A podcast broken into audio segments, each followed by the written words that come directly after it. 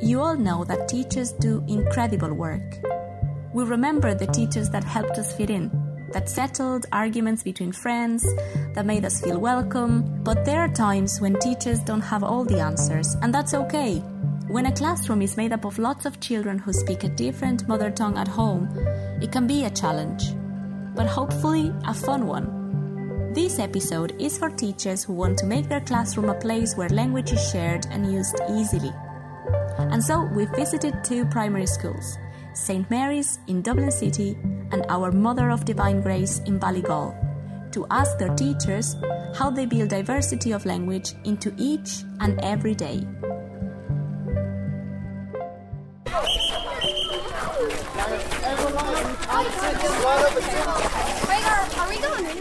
Uh, uh, I'm Philip McCarthy. I'm the fourth class teacher in Mother of Divine Grace. This is my eight year teaching in the school here. Alamir, Ik ben hier. Nathan, Ansha. Aditya, Evie. Jack, Aki. Daniel, Kini. Ty. Luna. We have a very diverse uh, student population here. A lot of different languages spoken in each class. I think in my own class now there's about 14 different languages spoken, with some kids speaking two or three languages at home Hindi, Tamil, Polish, Arabic, Lithuanian, Spanish, Yoruba, Igbo.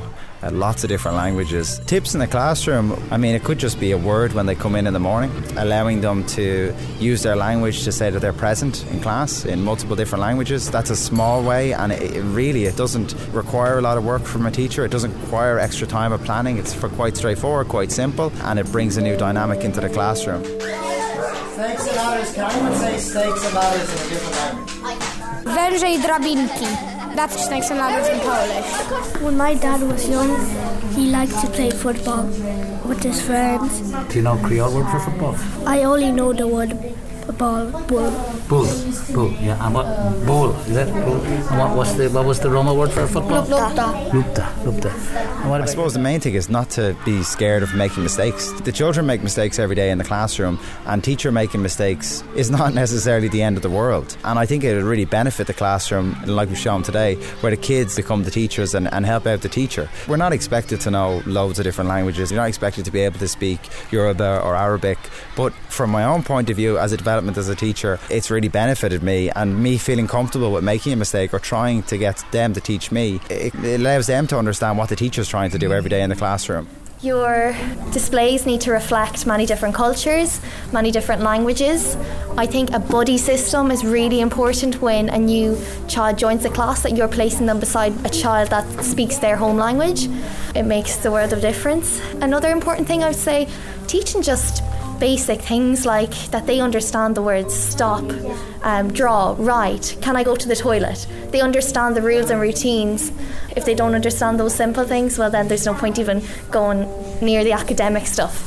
My name is Mark Ball. I'm a theatre maker and work collaboratively with Mother Tongues a lot. I suppose the, the teachers doing amazing work in that uh, they have lots of stuff up on the board. So I know they use maths and language. So it's about kind of how can you interweave all these different subjects and, and think of ways to bring them in to make the young people feel supported. If you turn around, you'll see all the different languages we're learning. So in the school here, you'll see that there's signs everywhere in loads of different languages that make sure that people are welcome and they have pictures of themselves with languages written beside it. So they're kind of visual cues to do it. Other ways are kind of giving them the opportunity to do the homework in their heritage language or in different languages. Um, so again, it's I suppose it's you know maybe the worry about would be about getting it right, but it's I suppose more about giving them the opportunity to express that and develop and learn in those languages. Did you get to chat to someone at home about what they really really liked when they were kids? Yeah, excellent. I'm going to give you numbers and we're going to split into groups and we're going to use these stories to make a bit of drama. Just repeat back to me. So you're one, oh, two, allowing them to put work together in different languages. If they're doing a project on a country, why not allow them to use a word in that language? If they're singing a song for the Christmas play or your winter play, why not allow them to pick a song that is in multiple languages or their own language?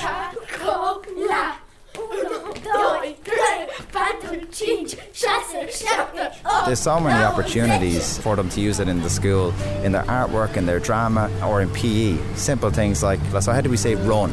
You know, if I want to do a warm up, how do we say run? Or we say run in this language.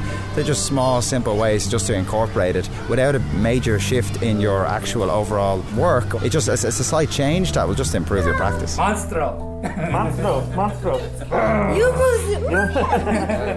I suppose it's kind of thinking about the simple games that you already have there and easy ways in. Body parts are always easy way in, and you know, in drama we can play with that very physically. One of the games we did in another week is, you know, we're going to warm up our hands. Can anyone tell us what hand is in another language? Like in Polish, there's a r sound that people might not be used to, and I know there's a similar sound in Arabic. Um, so just give the young people time to just practice that r r before you get them to move on and make sure that they all have it. Through physical play and sound, it's not so focused always on getting language right. It's about using language in a really playful way and embodying it. Um, so it allows young people who maybe don't speak English to get involved as well because they all know what a bird looks like and sounds like and they're able to copy them as well, even if they're not fully keeping up with the linguistic skills all the time. I drew picture and my story. Jolly you. I translated it. There's plenty of tools out there that we can take advantage of. Microsoft Word have a review function and a translate option. iPads, Google Translate um, is another really important thing that you can just leave it beside a child and they know how to operate it because, you know, it might be a case that there isn't another Russian or Polish speaker. We're not in the same. It's okay. You know, sometimes young people might be resistant to it, maybe who are Anglophones. I've had young people, you know, make jokes in the past who only speak English because they feel like it's a point of maybe discomfort, which is okay. I think you sometimes have to acknowledge that and go, well, why would we talk about it? Why should we? Um, so you can get to that deeper understanding of, of uh, acceptance and, and sharing culture.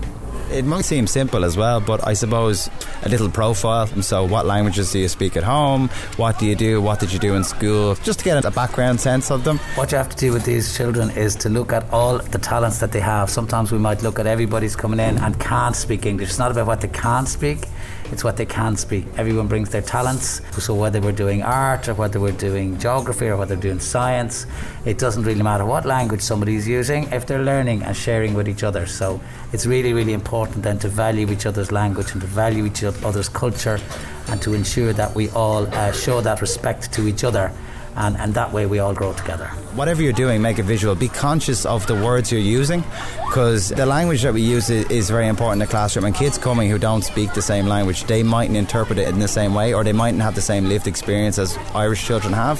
So just be conscious of what you're saying and how you're saying it. Use some languages where you can in their home language just small steps, slowly, slowly get there. It's a slow process. It can only benefit your classroom and it can create a different interest level, create a bit of fun, a bit of excitement. I can only see it as a positive.